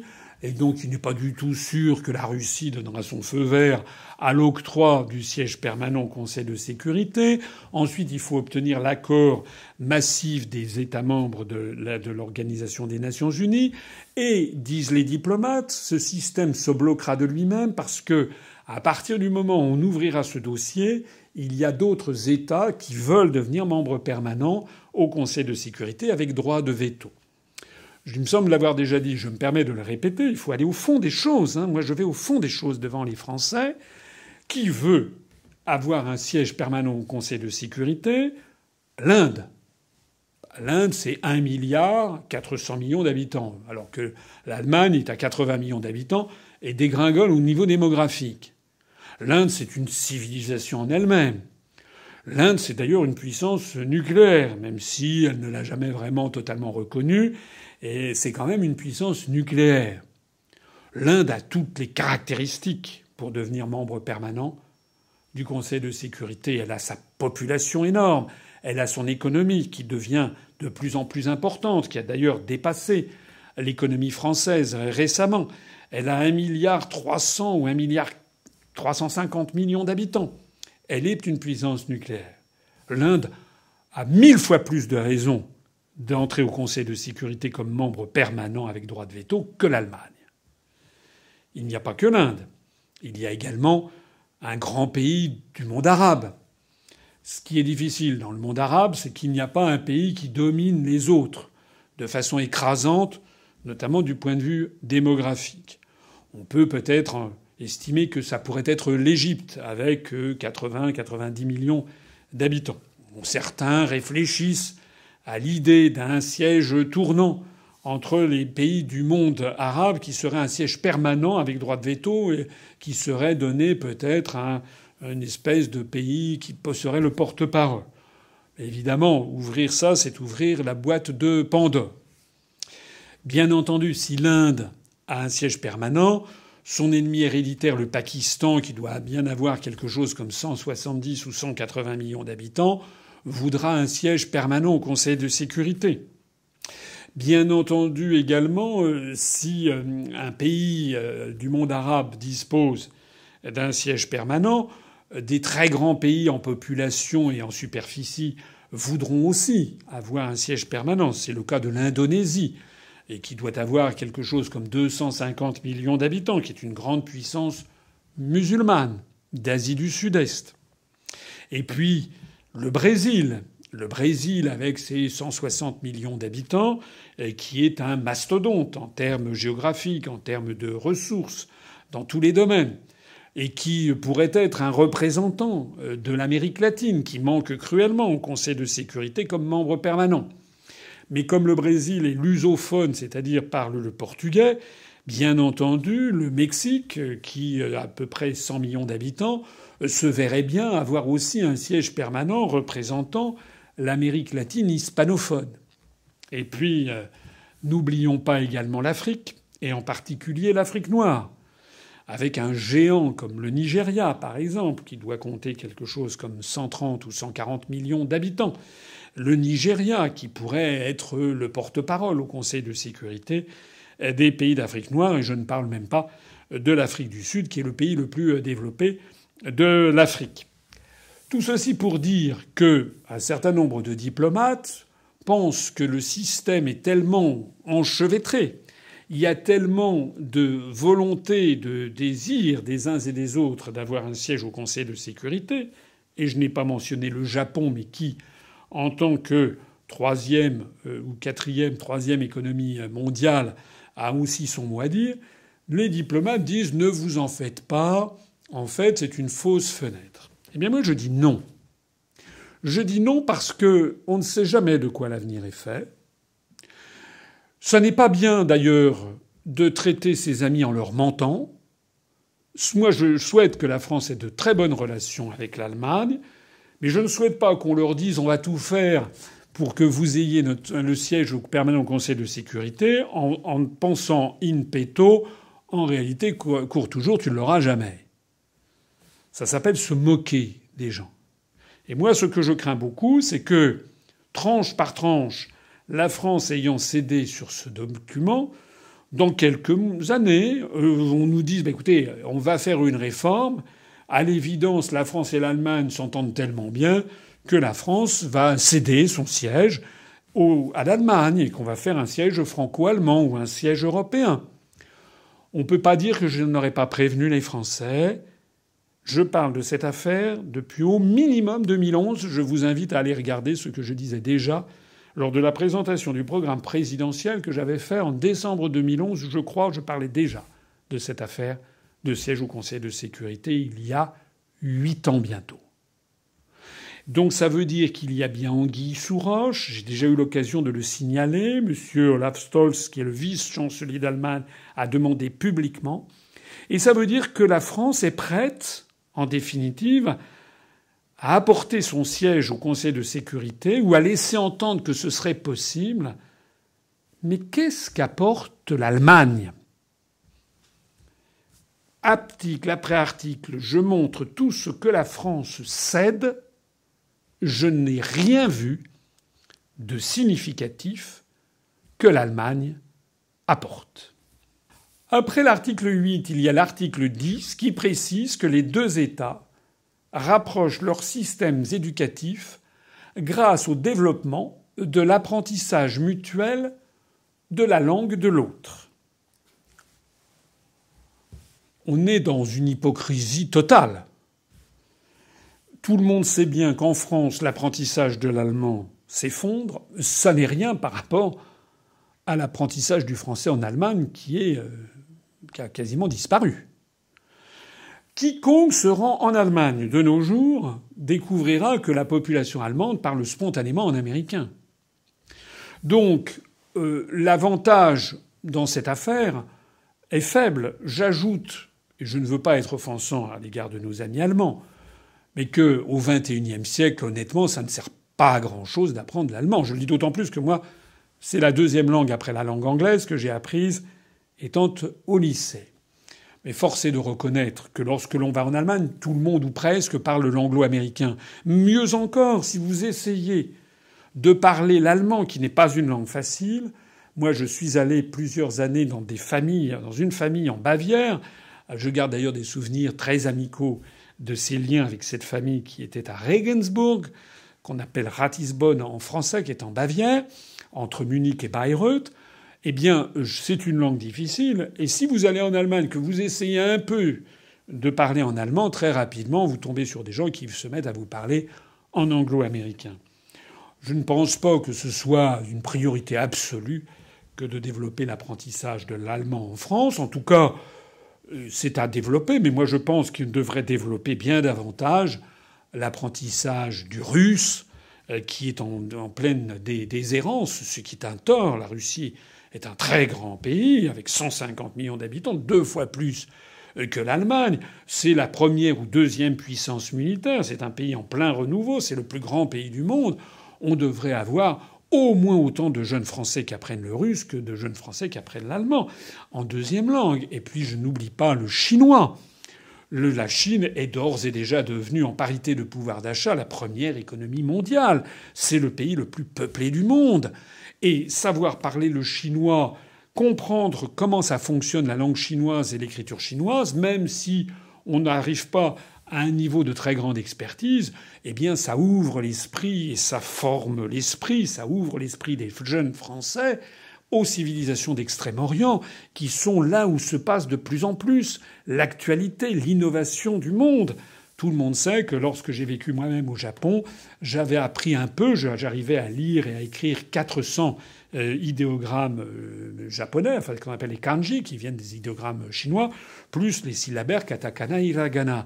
Il serait normal qu'il y ait beaucoup de jeunes Français qui apprennent le chinois, qui apprennent le japonais, euh, qui apprennent le russe, qui apprennent le portugais. À la limite, il y a des Français d'origine portugaise qui le parlent, plutôt que l'allemand, qui l'allemand n'est pas une langue. Pourquoi pas également le danois euh, Je n'ai rien contre les danois, euh, ou, ou d'apprendre également le néerlandais. Enfin, ça fait partie de ces langues et qui sont des langues tout à fait respectables et que je respecte, mais qui objectivement ne doivent pas être une priorité. Alors que la langue française, je l'ai déjà expliqué plusieurs fois, j'y reviens, est la langue actuellement la sixième ou septième langue la plus parlée au monde. Et au cours des, années qui viennent, elle va accroître son influence, puisque en l'an 2000, il y avait 190 millions de locuteurs en français. Aujourd'hui, en 2019, on estime qu'il y en a 250 millions. Et si les tendances se poursuivent, notamment grâce à la très forte natalité en Afrique francophone, doublée du fait que dans l'Afrique, dans les pays d'Afrique qui se développent, de plus en plus de jeunes basculent dans la modernité. La modernité, c'est Internet, c'est c'est Google, c'est eBay, c'est Facebook, c'est Amazon, etc. Or, sur ces grands vecteurs qui formatent l'opinion mondiale, eh bien, la langue française est d'ores et déjà la deuxième, troisième ou quatrième langue. De, très, de jeunes Africains, de plus en plus, basculent à la langue française. Donc, la langue française et la langue allemande n'ont pas le même statut. Et c'est encore une fois un cadeau que nous faisons à l'Allemagne que de mettre les deux langues sur le même plan. Après le chapitre 3 figure le chapitre 4 qui parle de la coopération régionale et transfrontalière. Et il y est question des deux États qui dotent les collectivités territoriales, des territoires frontaliers et les amitiés transfrontalières comme les eurodistricts de compétences appropriées. Les eurodistricts.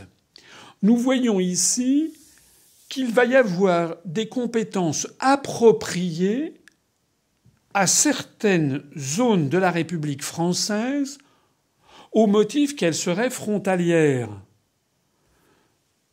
C'est également mentionné dans l'article, ça c'est dans l'article 13, c'est mentionné, les eurodistricts sont mentionnés dans l'article 14.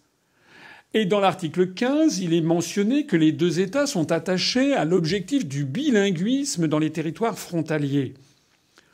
Qu'est-ce que ça veut dire s'agissant de l'Allemagne? Excusez-moi, mais à Heidelberg, dans le Schwarzwald, la forêt noire, ou en Rhénanie-Westphalie, etc., on n'a jamais beaucoup parlé le français. En revanche, en Alsace, on parle l'alsacien qui, je ne veux pas être offensant pour nos compatriotes alsaciens, il y a des différences substantielles entre l'alsacien et l'allemand. Mais disons que l'alsacien ressemble quand même beaucoup plus à l'allemand qu'au français.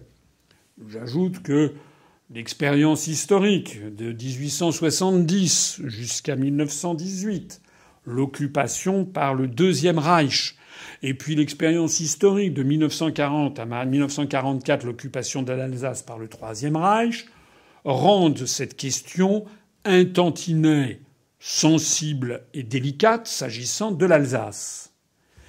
Et de, façon plus générale, cette idée d'eurodistrict va dans le sens que je ne cesse de dénoncer depuis la création de l'UPR.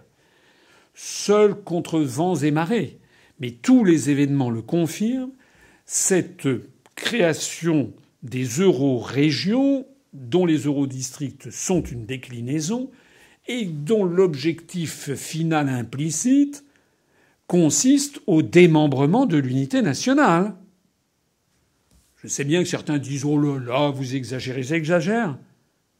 J'ai déjà eu l'occasion d'expliquer ce qui se passe, que tout le monde sait, en Espagne, avec les revendications indépendantistes catalanes, fondées notamment sur la, charte des langues régionales et minoritaires, promue par des organisations allemandes. Parce qu'il se trouve que l'Allemagne n'a pas la même histoire ni la même contexture sociologique et sociolinguistique que la France. En France, il y a beaucoup de langues régionales et minoritaires. D'ailleurs, lorsque le gouvernement Jospin avait signé cette charte des langues régionales et minoritaires dans le cadre du Conseil de l'Europe, ils avaient demandé à des experts de dresser la liste des langues à, à promouvoir. Je crois qu'on était arrivé à 73 langues, dont un grand nombre, il est vrai, outre-mer, tout spécialement en Nouvelle-Calédonie. Mais s'agissant de la métropole, il y avait, je crois, quand même déjà 24 ou 25 langues à protéger et à développer, ce qui ferait de la France une tour de Babel, ce qui est d'ailleurs contraire à l'article 2 de la Constitution sur le fait que la langue, la langue de la République est le français. Donc, cet article, ces articles 13, 14 et 15 promeuvent les eurodistricts, promeuvent en fait le développement de la langue allemande en Alsace, alors que le développement de la langue française en Rhénanie-Westphalie ou dans, dans le Palatinat il ne faut pas y compter. Donc la France, encore une fois, apporte dans la corbeille de la mariée beaucoup plus que ce que l'Allemagne apporte, qui n'est à peu près rien. Accessoirement, l'Allemagne a déjà une structure fédérale. C'est un pays de formation récente. Il a fallu attendre 1870-1871, notamment la proclamation du Deuxième Reich dans la Galerie des Glaces en présence euh, de euh, Guillaume de Hohenzollern, du roi de Prusse, et du chancelier Bismarck. C'est un pays qui, euh, dans lequel une république fédérale avec des Länder qui se qui parlent tous la même langue. Il n'y a pas des minorités linguistiques extraordinaires en Allemagne, à la différence de la France. Donc aller dans ce sens avec les eurodistricts et avec le développement des langues régionales, c'est en fait aller vers la consolidation du modèle allemand et vers la destruction de la République française. Enfin, il y a l'article 20 qui précise que les deux États approfondissent l'intégration de leurs économies afin d'instituer une zone économique franco-allemande dotée de règles communes avec une harmonisation bilatérale de leur législation, notamment dans le domaine du droit des affaires. Là aussi, les bras vous en tombent. On n'est déjà pas suffisamment normalisé par Bruxelles au niveau des 27 États qu'il va falloir en plus de ça se coller complètement à l'Allemagne. C'est d'autant plus incroyable qu'il est prévu dans l'alinéa 2 de cet article 20 que les deux États instituent un conseil franco-allemand d'experts économiques indépendants.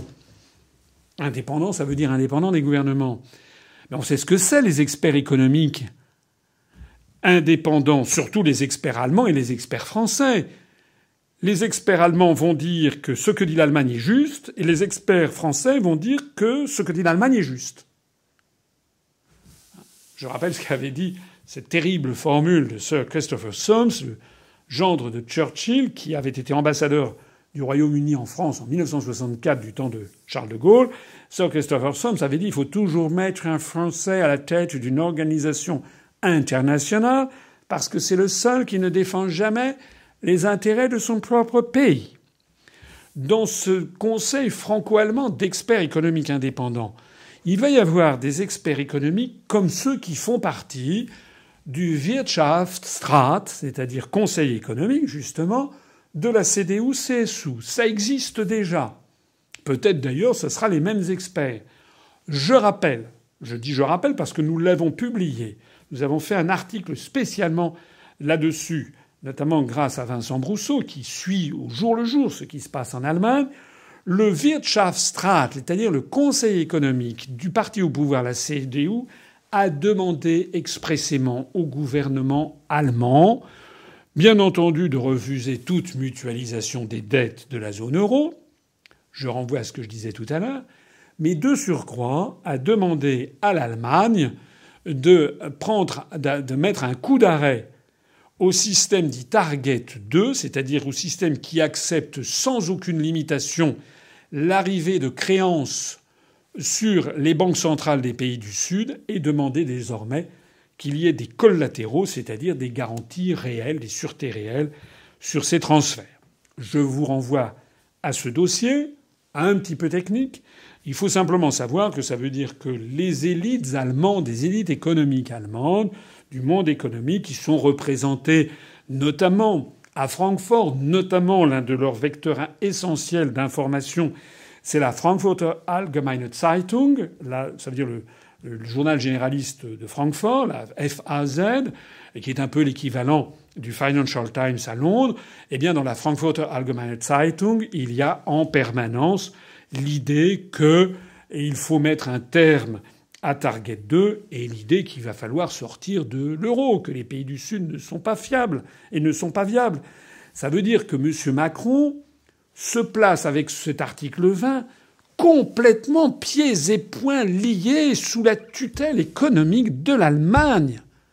Alors que notre intérêt, si l'on veut rester dans le cadre européen, vous savez que ça n'est pas ce que nous proposons, puisque ça n'est pas viable, mais l'intérêt minimum de la France serait au contraire de faire alliance avec l'Italie, avec l'Espagne, avec le Portugal, pour faire un bloc latin où il y aurait à peu près, euh, je ne sais pas, pratiquement, euh, euh, je calcule comme ça rapidement, quelque chose qui ne serait pas loin sans doute des 180 millions d'habitants. Et les 180 millions d'habitants qui seraient plus de deux fois ou deux fois et demi la population de l'Allemagne, ça, ce serait un intérêt pour peser face à l'Allemagne. Pas du tout. M. Macron le refuse. Enfin, je terminerai cet examen de ce traité d'Aix-la-Chapelle. J'ai été long, mais précis et argumenté. Et là, je mets au défi le décodeur du monde, etc., de venir nous chercher des poux. Il y a enfin un chapitre 6 qui traite de l'organisation, dans lequel un article 23 grave dans le marbre l'idée d'un Conseil des ministres franco-allemand et un article 24 qui précise qu'un membre du gouvernement d'un des deux États prend part. Quand on dit prend part, ça veut dire c'est obligatoire. Il prend part, ça veut dire, ce n'est pas peu prendre part sur invitation. Prend part, ça veut dire qu'il s'invite de son propre chef, une fois par trimestre, au moins, et en alternance au Conseil des ministres de l'autre État.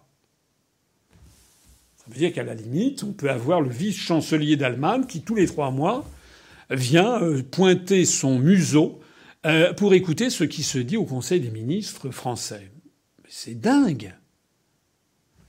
D'autant plus qu'on peut être à peu près certain que lui travaillera ses dossiers, aura minutieusement, alors que si ça se trouve, Monsieur Macron euh, enverra je ne sais pas qui, Madame Schiappa, pour, parce que ça sera chic d'avoir une femme, Madame Schiappa qui ira au Conseil des ministres franco-allemands, ou peut-être finalement Dieu sait ce que Monsieur Macron nous réserve, peut-être qu'il nommera un de ces jours Monsieur Alexandre Benalla ministre des Finances ou ministre de l'Intérieur, et que ça sera peut-être Monsieur Benalla qui ira, on croit rêver.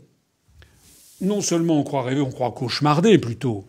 Mais moi, ce que je voudrais, ce sur quoi je voudrais insister une nouvelle fois, c'est sur ce que pense, en ce moment même où je parle, le président du Conseil italien et les deux vice-présidents du Conseil. Ce que pense le Premier ministre espagnol, le Premier ministre néerlandais, le Premier ministre belge, ce que pense le Premier ministre et le président de la République polonais, ce que l'on pense à Stockholm, à Helsinki, à Dublin, ce que pense le président de la République de Roumanie, ce que l'on pense le, président de la République et le Premier ministre tchèque. Qu'est-ce qu'ils pensent quand ils lisent ça?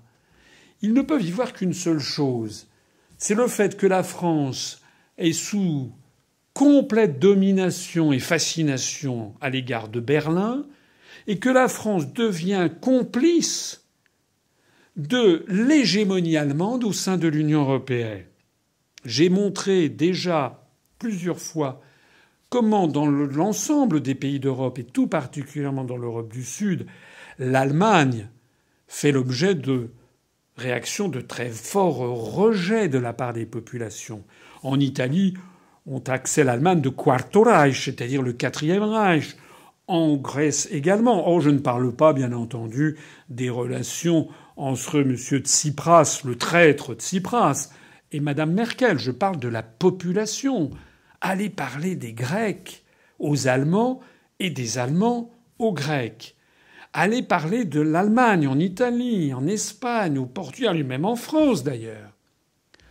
Encore une fois, moi je suis pour la paix. Je, j'ai de l'admiration pour l'Allemagne, qui est une grande civilisation.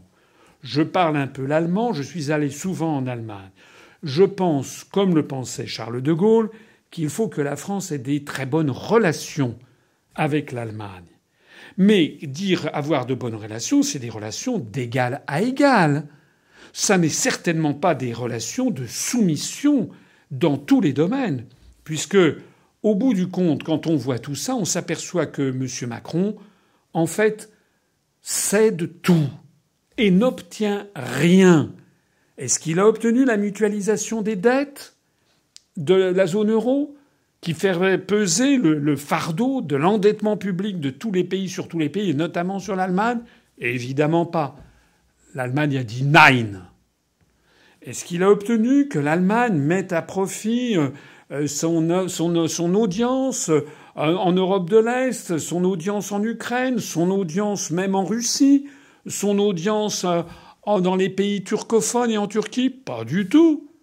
Il n'est question que de l'influence française en Afrique. Est-ce qu'il a obtenu un geste, par exemple, en matière de gestion euh, de la zone euro, de gestion plus euh, simple, et eh bien un peu plus laxiste? Pas du tout. Monsieur Macron a-t-il obtenu en matière de droits des personnes Il y a, il faut le savoir, des problèmes cruels qui concernent les couples divorcés franco-allemands et notamment les enfants de couples divorcés? C'est un peu un détail, bien sûr, mais en termes consulaires, ça n'est pas un détail. En termes consulaires, il y a beaucoup de couples franco-allemands divorcés. Or, l'Allemagne a une législation qui fait que systématiquement, c'est le conjoint allemand qui a la garde des enfants. Ce qui crée des drames. C'est un peu un détail, peut-être pour euh, la grande majorité des Français. Pour les concernés, ça n'est pas un détail. A-t-il, M. Macron, obtenu un geste? Rien du tout. En revanche, M. Macron apporte l'influence de la France en Afrique, apporte la soumission à un conseil d'experts indépendants qui vont donner le là venu de Francfort. M. Macron apporte son soutien à un siège au Conseil de sécurité pour l'Allemagne au, détriment de, ce que, de, la priorité qui devrait être celle de l'Inde, celle du Brésil, celle d'un grand pays d'Afrique et celle d'un grand pays du monde arabo-musulman. M. Macron donne ainsi les verges pour se faire battre pour qu'un jour on nous explique bon écoutez, on va faire une petite réforme euh, du Conseil de sécurité. Allez, la France va dégager son, son siège et puis va le donner à l'Allemagne pour un siège franco-allemand. M. Macron a pris un engagement fou qui consiste à ne pas exclure la force nucléaire de la coopération franco-militaire allemande dans tous les domaines sur la base de la confiance mutuelle. En réalité, M. Macron est en train de signer un document qui est absolument scandaleux, qui doit absolument être rejeté par la représentation nationale, et que l'on ne nous dise pas derrière les portes capitonnées de l'Assemblée, mais ne vous en faites pas, ce document ne sert à rien, c'est le discours habituel que l'on nous sert de la même façon qu'on nous l'a servi au moment euh, du pacte de Marrakech sur, le fait que ça n'est pas contraignant, etc., etc. Je terminerai d'ailleurs cet examen par le chapitre 7, les dispositions finales, l'article 27 et l'article 28. L'article 27 est, est un mensonge historique. Le présent traité complète le traité du 22 janvier 63. Non, ça devrait être le présent traité annule et trahit l'esprit du traité du 22 janvier 63 puisque il soumet la France euh, à un monde ou un grand marché ouvert, ce que justement De Gaulle avait refusé. Il soumet la France à l'OTAN, au au traité de l'Atlantique Nord, ce que Charles de Gaulle avait refusé. Il soumet la France dans tous les domaines à l'influence allemande, ce que Charles de Gaulle avait refusé. Le traité de 63 visait en fait à mettre l'Allemagne sous influence française, disons le mot. Le traité que s'apprête à signer M. Macron vise à soumettre la France à l'influence allemande. Voilà la réalité de la situation. Et j'ajoute, ça n'est pas tout à fait un détail, que l'article 28 précise que les deux États s'informent de l'accomplissement des procédures nationales requises pour l'entrée en vigueur du présent traité, que le présent traité entre en vigueur à la date de réception de la dernière notification, c'est-à-dire les principes de ratification, mais je note qu'il n'y a pas d'article 29 et qui préciserait comment on dénonce ce traité.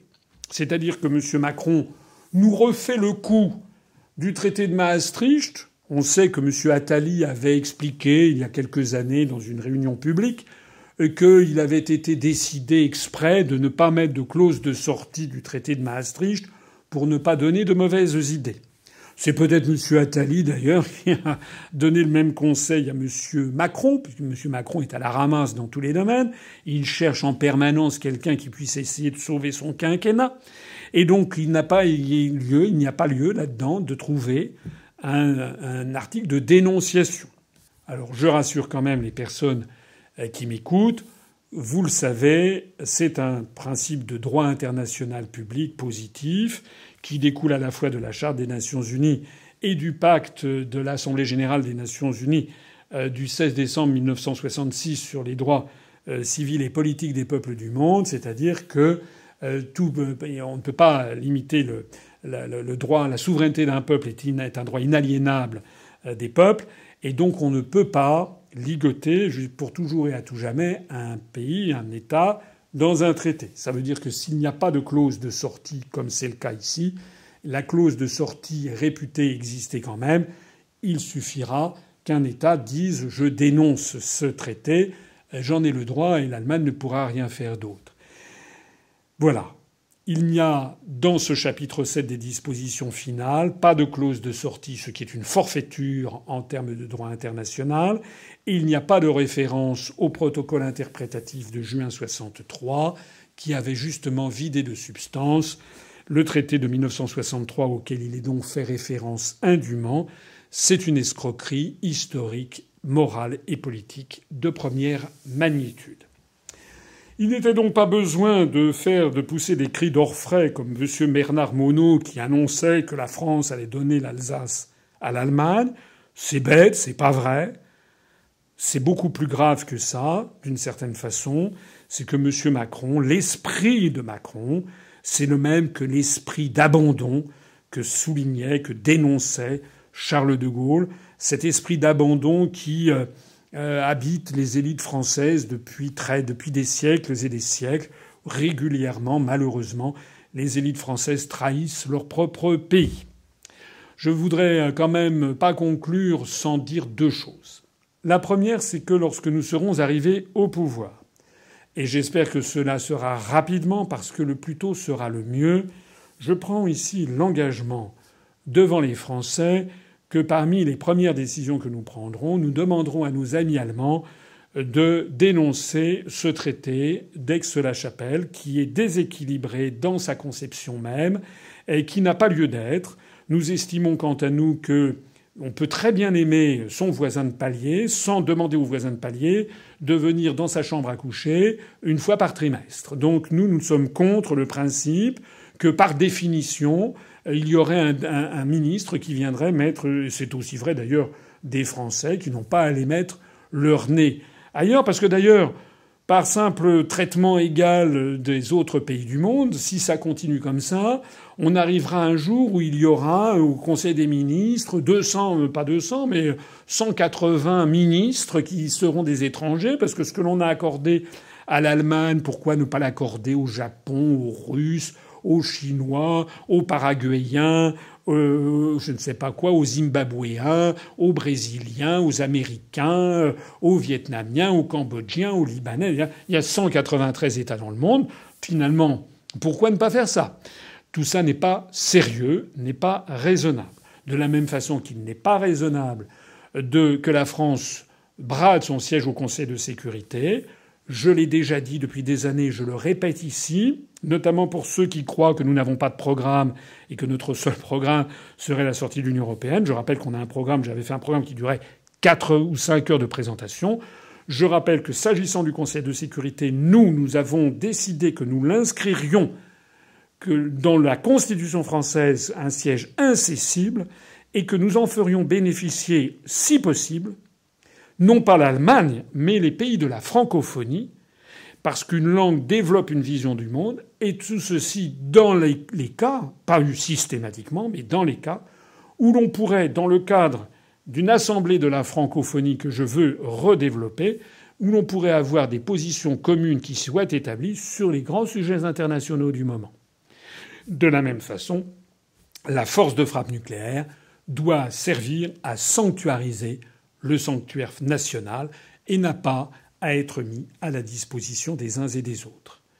En disant cela d'ailleurs à nos amis allemands, je leur dirai également que ce que nous souhaitons, nous, puisque nous serons sortis de l'Union européenne et de l'euro, n'aurons plus le, le, Parlement européen à l'Assemblée de Strasbourg, et j'ai proposé, je le redis, que le Parlement de Strasbourg soit transféré, que dans le Parlement de Strasbourg actuel soit transféré l'UNESCO, c'est-à-dire la filiale de l'éducation des sciences et de la culture de l'Organisation des Nations Unies, qui actuellement est dans un bâtiment qui est beaucoup trop petit à Paris, que l'on proposera aux membres des Nations Unies de transférer à Strasbourg dans le cadre de l'entente avec l'Allemagne et au-delà de ça, de la concorde entre les civilisations. Je n'ai pas de souhait plus cher que de bien m'entendre avec nos amis allemands. Mais la bonne entente, c'est toujours sur un pied d'égalité, en se respectant, en connaissant chacun nos forces et nos faiblesses. Et puis la dernière chose, l'ultime chose que je voudrais, avant de conclure cet examen, c'est un petit euh, examen historique, un petit rappel historique sur ce traité d'Aix-la-Chapelle. Je pense que M. Macron ne se rend pas compte de ce qu'il fait, mais je voudrais montrer ici une carte postale que j'ai déjà montrée dans une autre de mes conférences qui sur les origines cachées de la construction européenne. Cette carte postale, vous allez la voir en, gros plan.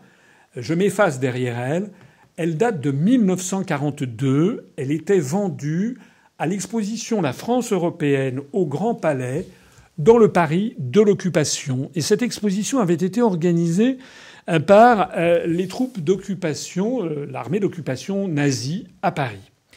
Et il s'agissait de fêtes commémoratives du douzième centenaire, puisque les Allemands avaient invoqué le fait que 1942, c'était le 1200e anniversaire de 742, 742 étant la date de naissance probable de Charles le Grand, Carolus Magnus, de ce roi franc que l'on appelle Charlemagne, dont le, dont le royaume était un royaume médiéval, avec en fait il y avait des terres qui lui appartenaient en propre, d'autres qui appartenaient à certains de ses vassaux, qui payaient auprès de lui ce que l'on appelait un hommage lige, et donc ce, territoire couvrait à peu près la France actuelle, pas tout entier, le nord de l'Italie, et une partie, l'actuelle Belgique et Pays-Bas, et une partie de l'Allemagne. En 1942, les Allemands occupant la France, l'Allemagne hitlérienne, avaient voulu vendre l'occupation aux Français, voulu rendre sympathique l'occupation aux Français, en disant que l'Allemagne voulait en fait non pas asservir la France, mais voulait bâtir l'Europe. Et c'est la raison pour laquelle il y avait des manifestations qui étaient organisées sur la France européenne et la nouvelle Europe. Je renvoie encore une fois à ma conférence qui s'appelle euh, Les origines cachées de la construction européenne. Et vous voyez sur cette euh, carte postale qui était vendue donc à cette exposition en 1942, on voit à gauche Saint-Denis, statue de Charlemagne érigée dans la basilique par Napoléon Ier, puisque euh, c'est Napoléon Ier qui avait fait ça dans le sanctuaire, l'ossuaire des rois de France, des dirigeants de la France. Et puis à droite, vous avez une représentation du tombeau de Charlemagne dans la cathédrale d'Aix-la-Chapelle, euh, là avec un lustre qui représente la Jérusalem euh, céleste. Et il y a un siège en, marbre qui est censé être le trône, le trône de Charlemagne. Et ce qui est intéressant, c'est la carte qui est au centre, qui montre un empire de Charlemagne très largement étendu, qui était moins grand que ça. Et ce qui est encore plus intéressant, c'est ce qui figure en bas. Et nous allons faire un petit zoom sur la, présentation qui en est faite en, bas.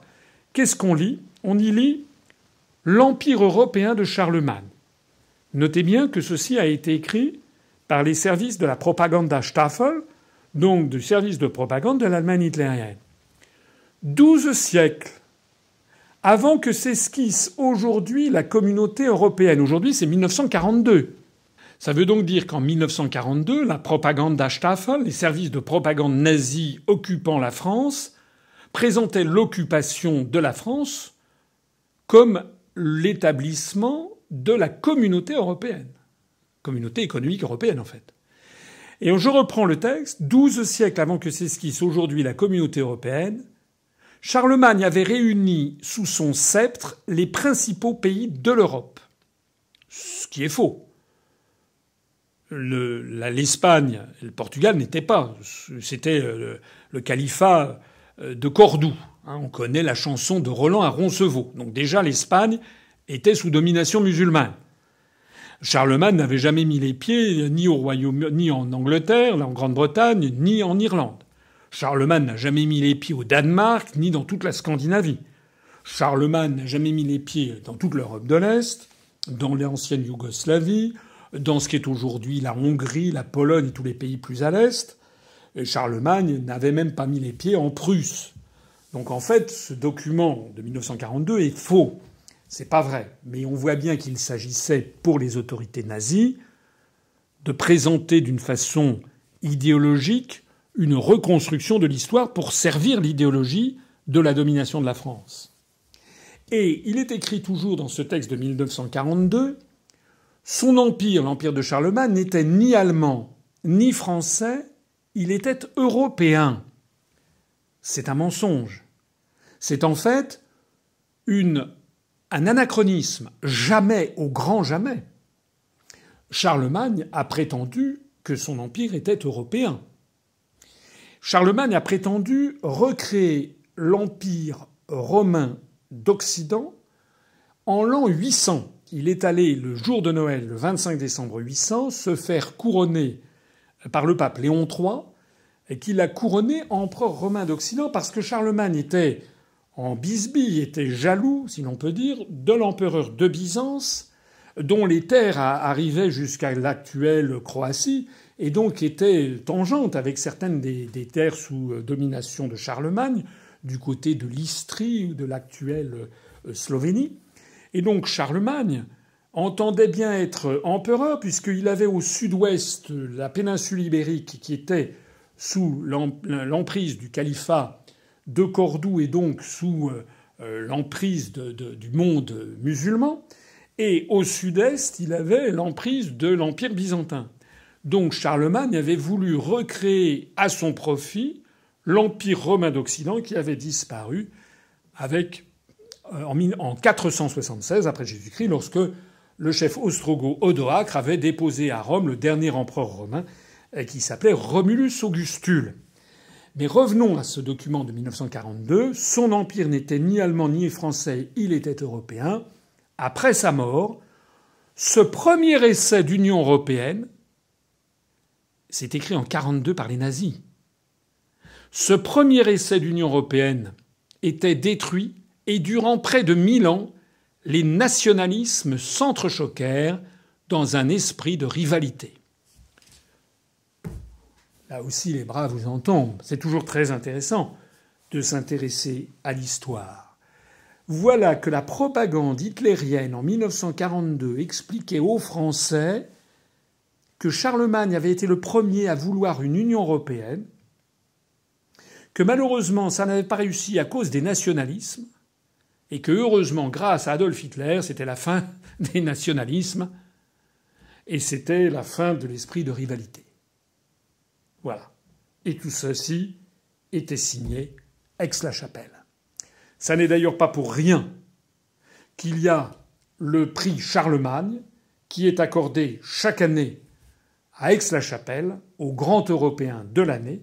Ce prix Charlemagne qui a d'ailleurs été donné parmi ses attributaires euh, à Walter Hallstein, le premier président de la Commission européenne, Walter Hallstein, dont on sait désormais de façon sûre, depuis la publication de l'ouvrage, d'un ouvrage savant en Allemagne euh, qui s'appelle Walter Hallstein, un Wegbereiter Europas, c'est-à-dire un défricheur de l'Europe. Walter Hallstein, qui a été non seulement le juriste d'Adolf Hitler, qui a posé les premières bases de la construction de l'Europe nouvelle avec Mussolini, mais Walter Hallstein, qui était recteur de l'université de droit, de la faculté de droit de l'université de Rostock, Walter Hallstein, qui était membre du Parti national socialiste, on le sait de façon certaine maintenant, avec la carte numéro 310 212, dont le scan a été présenté dans l'ouvrage dont je parlais à l'instant.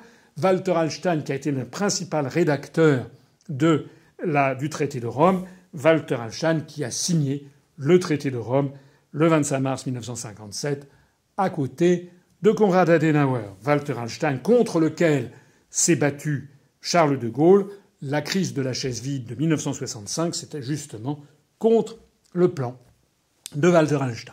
Ce prix Charlemagne a non seulement été donné à Walter Hallstein, mais il a été donné aux grands Européens de l'année, notamment a été donné à des présidents américains. Je pense en particulier en l'an 2000 à euh, Bill Clinton.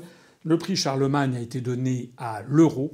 Le prix Charlemagne a été donné l'année dernière à Emmanuel Macron. Le prix Charlemagne, en fait, c'est un prix donné par la municipalité d'Aix-la-Chapelle, bien entendu, avec la bénédiction du gouvernement allemand. En fait, il ne s'agit pas du grand Européen de l'année, il s'agit en fait de celui qui a contribué à asseoir la prééminence de l'Allemagne sur le continent européen.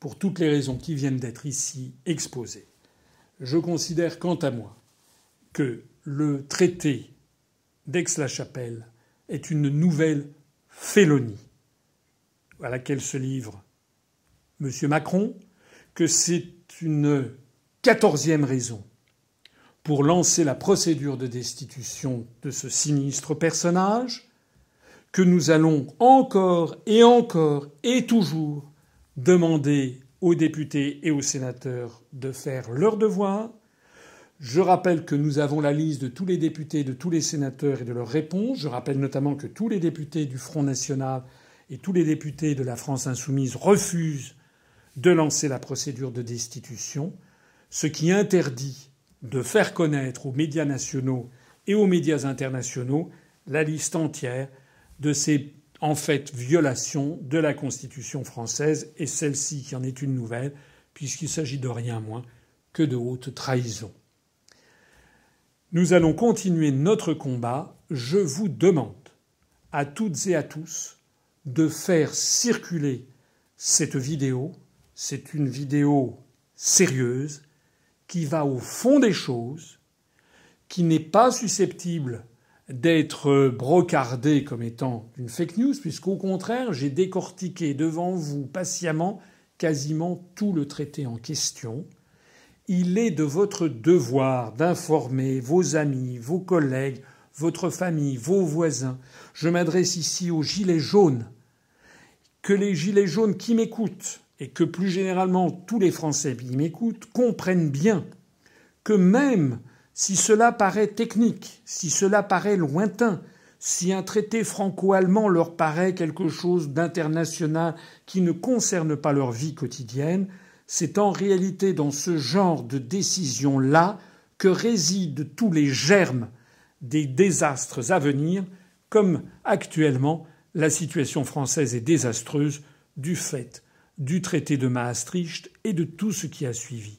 Il est donc de la première importance que le plus grand nombre possible de Français lisent, visionnent, revisionnent, s'interrogent en conscience sur tout ce que je viens de dire, aillent demander à leurs députés et à leurs sénateurs de lancer la procédure de destitution, se mobilisent autour de nous, si possible adhèrent à l'Union populaire républicaine, parce qu'il va bien falloir un jour ou l'autre que le peuple français résistant, tous unis, qu'ils soient de droite, du centre, de gauche, s'unissent provisoirement pour reprendre le pouvoir, chasser les traîtres et rendre aux Français leur souveraineté nationale et donc leur démocratie.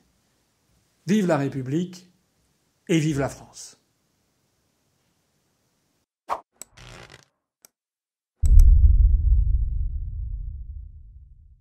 Retrouvez nos analyses, nos propositions, adhérez ou faites un don sur upr.fr. Retrouvez-nous aussi sur Facebook pour partager des idées et participer au direct. Twitter pour suivre les réactions de François Asselineau au jour le jour. YouTube pour ne rater aucune de nos vidéos. Pour nous aider à rétablir la démocratie, poussez-nous, abonnez-vous, partagez.